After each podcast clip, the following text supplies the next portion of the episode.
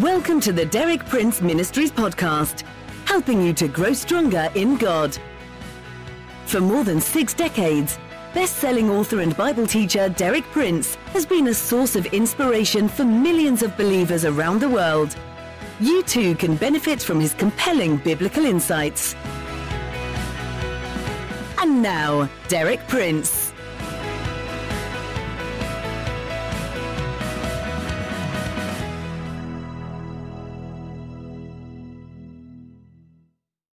This week, I've been sharing with you my personal search for truth as a young man. From my teen years upwards, I'd always had an inner conviction that somehow there must be a meaning and a purpose to life, if only I knew where to find it. I looked for the answer in Christianity as I knew it, but failed to find it there. Then I looked in philosophy and yoga, but again I was disappointed. When World War II broke out, and I was drafted into the British Army as a hospital attendant, I took a Bible with me, hoping to find the answer in it. But once again, I was disappointed. I could not find any coherent message in the Bible. Then I met a Christian family who were different, humble, uneducated, but different. Being with them in their home, I realized two things about them. The first was that for them, the Bible was a meaningful, up to date book. The second was that they had a real personal relationship with God. Eventually, I decided to pray and ask God for whatever this family had. Once again, I was baffled and on the point of giving up. Then suddenly, I made contact with two things a power and a person. Finally, I identified both the power and the person. The power was the Holy Spirit, the person was Jesus. I discovered that the truth is a person, and the person, Jesus of Nazareth. Today, I'm going to share with you the tremendous changes that immediately took place in my life as the result of meeting Jesus. I want to describe these changes as far as possible in an objective way. The first change was that I have never been able to doubt since that time that Jesus is alive. I might be tempted to disobey him or to be disloyal to him, but I absolutely cannot doubt that Jesus is alive. He rose from the dead. And from that moment until now, this has been the most important single fact in my life that Jesus of Nazareth, the one who hung on a cross and was buried in a stone tomb, is alive, and I know him. This is not the result of reasoning, it's not the result of study, it's not the result of ministerial training, it's the result of an encounter. I met him. He met me and I know him. Every day I know him. Every hour I'm conscious of his presence. The second main result that I would point out was that prayer became as natural to me as breathing. The night that I tried to pray until the Holy Spirit came into my life, I didn't know how to pray. I didn't know what words to say. I didn't know whom to pray to. The next day, as I went about my ordinary military duties, I discovered that I was just praying all the time. I didn't have to make an effort. Each breath was a prayer. I remember going to a tap to draw some water to drink. Now, normally that would have been a very ordinary thing to do, and I would have attached no importance to it. But I just could not drink that water till I had thanked God for it. It seemed so natural to talk to God, to thank Him. I'd always thought of prayer as something that you have to do in a religious building and in some kind of religious attitude. But I had discovered that prayer is communication with God, and that since the Holy Spirit came into me, it was easy and natural for me to communicate with God. And this communication with God gave me a source of inner strength.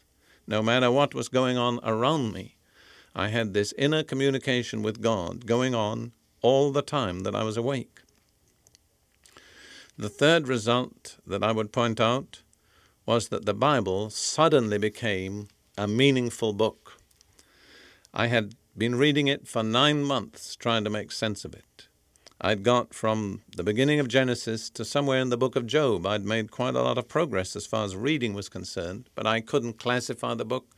I couldn't understand it. I didn't know what it was saying. The next day, after I had met Jesus and the Holy Spirit had come into my life, there was a total, immediate change in my relationship to the Bible. This was not something gradual, it was not the result of a process, it didn't come from an intellectual struggle, it came from this relationship. I remember that I decided I'd go on reading where I had stopped, somewhere in the book of Job. And so I was turning through the pages of my Bible, and I happened to open, without seeking it, at Psalm 126. And I read the first two verses. When the Lord turned again the captivity of Zion, we were like them that dream. Then was our mouth filled with laughter, and our tongue with singing. And when I read those words, then was our mouth filled with laughter. My mind instantly went back to my experience the previous night, when that river of laughter had flowed out through me, as there the Holy Spirit came upon me.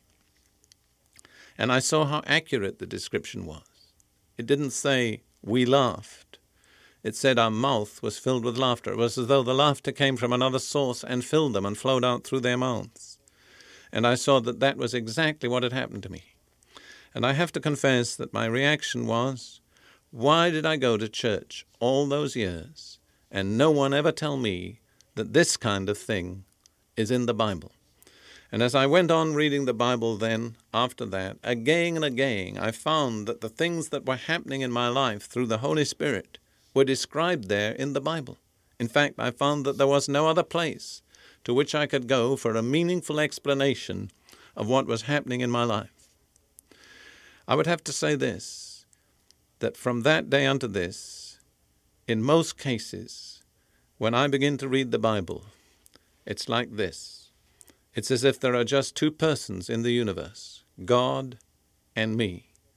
And the Bible is God speaking to me.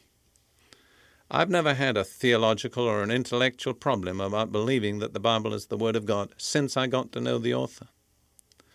As a matter of fact, with my intellectual background, I would have to say that I personally do not feel in any way intellectually inferior to people who don't believe the Bible. I was a professional logician. I excelled in that particular field. And I would have to say, on the basis of my own examination, the Bible is the most intellectually sound and logical book that I have ever read. And for me, it's a meaningful book. It's the Word of God. It's a personal God speaking to me with a living voice as a person. Let me now relate two other objective results of my meeting with Jesus, two things that changed in my life. The first one that I'm going to mention now is, in a certain sense, rather comical, but it's very real. The next evening, after I'd had this encounter with Jesus, I went, as my custom was, to the pub, the bar, the saloon, to get my usual quota of whiskey. I had no moral or religious scruples about drinking whiskey. In fact, I'm not trying to press that point at all. But when I got to the door of the pub, intending to walk in, the most extraordinary thing happened. My legs locked, and no matter how hard I tried, I could not get them to carry my body into that place. At first, I felt indignant and frustrated. But then I suddenly realized that I no longer was interested in what that place had to offer. I no longer needed whiskey to relax. I'd found something that was deep and permanent, and its effects were far more enduring than those of some glasses of whiskey. So I just turned around and walked out of that place. That mysterious power that had come upon me the previous evening had taken control of my legs, and as it were, forbade my legs to walk into that place. The final result that I will mention, I will express in the words of Jesus in John chapter 7, verses 37 through 39. It says, On the last day, the great day of the feast, Jesus stood and cried out, saying, If any man is thirsty, let him come to me and drink. He who believes in me, as the scripture said, from his innermost being shall flow rivers of living water. But this he spoke of the Spirit, whom those who believed in him were to receive, for the Spirit was not yet given, because Jesus was not yet glorified. Let me go to those words. If any man is thirsty.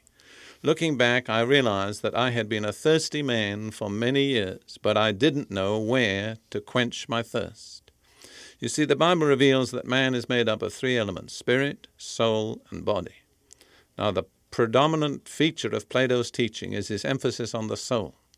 So I had sought satisfaction for my soul in many different ways in philosophy, in music, in art, in travel, I'd sought satisfaction for my body in many ways. But when I sought all those satisfactions, I remained unsatisfied. As a result of this experience, I realized that the part of me that was thirsty was not my soul or my body, but my spirit. And that when the Holy Spirit came in, instantly He supplied the satisfaction for that thirst. And I became, just like Jesus says, a channel of rivers of living water. They were no longer outside me, they were inside me, flowing through me. What a transformation when a thirsty man can become channels for rivers of water. But that's what had happened in my life.